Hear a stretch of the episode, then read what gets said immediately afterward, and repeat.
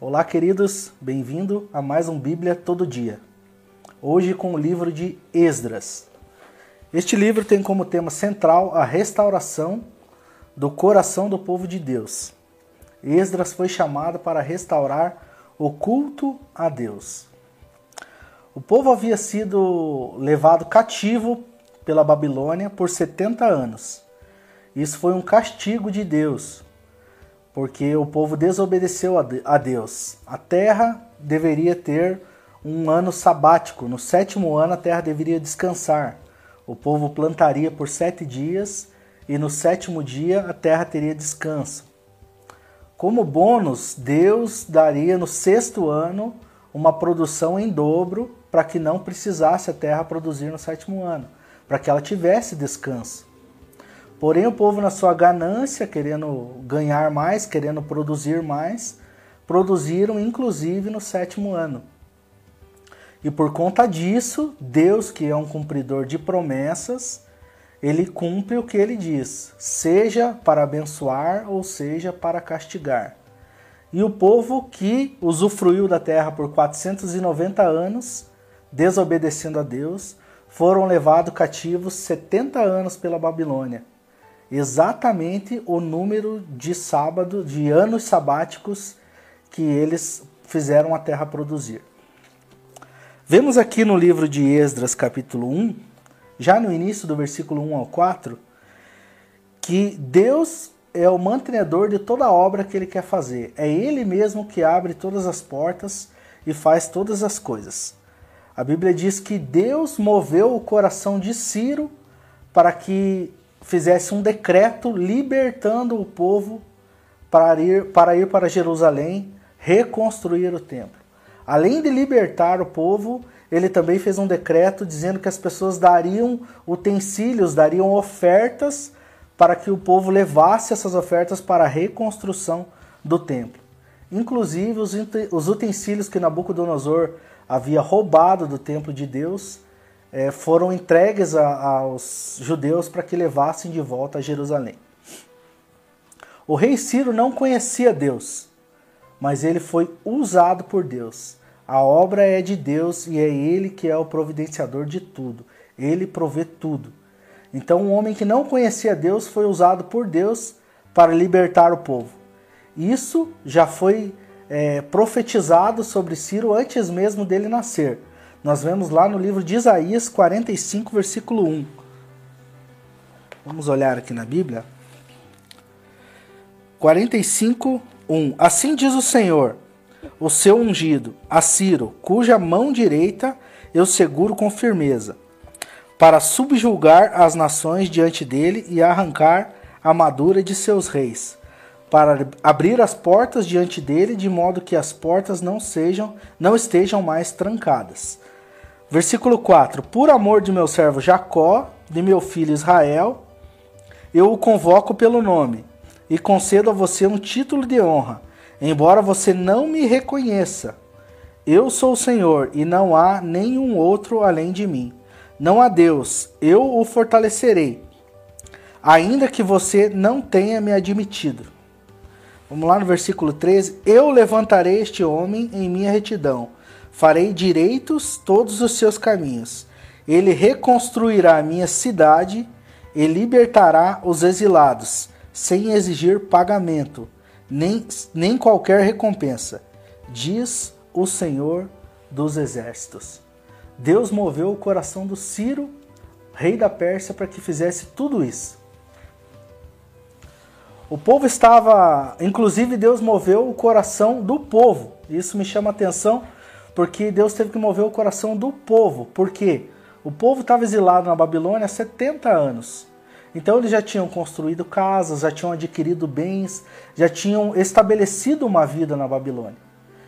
Inclusive um deles que foi usado para a reconstrução do templo, que foi Zorobabel, era um dos governantes de Judá, que era um distrito né, da Babilônia. Esse nome de Judá aparece aqui no, no verso, no capítulo 1 de Esdras, no versículo 8. Então a gente vê o nome dele, Sesbazar. Ele era um líder de Judá, um distrito né, da Babilônia. O nome dele também era conhecido por Zorobabel, que era comum nesse tempo é, eles terem dois nomes, serem chamados por dois nomes. Zorobabel foi quem liderou toda a reconstrução do templo de Deus em Jerusalém. Então vamos lá para o capítulo 2. Aqui, basicamente, no capítulo 2 de Esdras, nós temos uma lista de todas as pessoas que foram para essa reconstrução.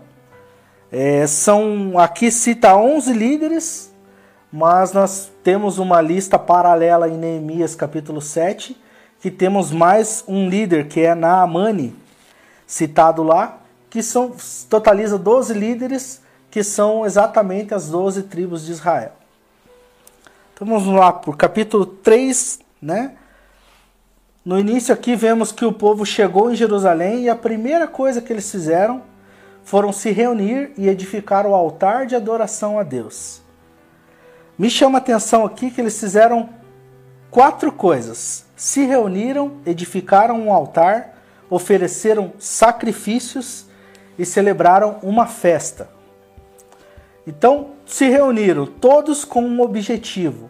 A mesma coisa hoje na Igreja de Deus. Todos nós precisamos estar reunidos no mesmo objetivo, que é proclamar o nome de Cristo. Edificaram um altar, um símbolo de adoração ao nosso Deus. Assim como vemos em Mateus 6,33, isso me lembra de Mateus 6,33, que diz: Buscai primeiro o reino de Deus e a sua justiça, e as demais coisas vos serão acrescentadas. O que me chama a atenção é que primeiro vem o mais importante, que é adorar a Deus. Ofereceram sacrifícios. Hoje vivemos no tempo da graça, então não existe mais sacrifício de animais. Não são esses tipos de sacrifícios que oferecemos, mas sim outros, como o nosso culto racional, que está descrito em Romanos 12, louvor e ação de graças, conforme está escrito em Hebreus 13 e 15, oração, conforme Salmo 141, 2, Davi fala: subam as minhas orações a ti como incenso, né? É, incenso suave e agradável a Deus, coração quebrantado, conforme Salmo 51, 17, e uma vida derramada no altar de Deus, conforme Filipenses 3, 17. Eles também, como quarta atitude que eles tiveram, foi celebrar uma festa. Hoje em dia, celebrar as conquistas caiu em desuso. Muitas pessoas não celebram aquilo que conquistam ou aquelas bênçãos que Deus derrama sobre sua vida. Isso nós precisamos fazer porque é muito importante. Deus nos abençoa e nós precisamos nos alegrar, nós precisamos festejar por tudo aquilo que Deus faz a nós. As obras do templo só começaram sete meses depois de sete meses. Nesse tempo, eles ficaram arrecadando, ajuntando o material próximo da construção para começar a lançar os alicerces. Né? E no versículo 10 ali do capítulo 3, nós vemos que a alegria do povo pela conquista. Né? Então os sacerdotes, os levitas começaram a adorar a Deus, a celebrar a Deus com ações de graças, enquanto os construtores estavam lançando os alicerces. Interessante que me chama a atenção também no versículo 12 é que os, os levitas, os sacerdotes mais antigos, que viram toda a destruição de Jerusalém no tempo de Nabucodonosor, ficaram tristes enquanto estavam lançando os alicerces do templo, porque eles lembravam, estavam se lembrando de toda a destruição que aconteceu no passado. Isso é uma coisa que muitas vezes a gente faz nos dias de hoje. A gente se lembra mais das coisas ruins que aconteceram no passado do que nas coisas que Deus está fazendo no momento. Então nós precisamos é, mudar. Essa é uma lição que nós tiramos dessa leitura desses três capítulos, que é indiferente de tudo aquilo que nós passamos no passado, nós possamos hoje nos alegrar pela obra que o Senhor está fazendo em nossas vidas, na nossa família, na nossa igreja. Essa é a lição que tiramos desses capítulos. Deus os abençoe.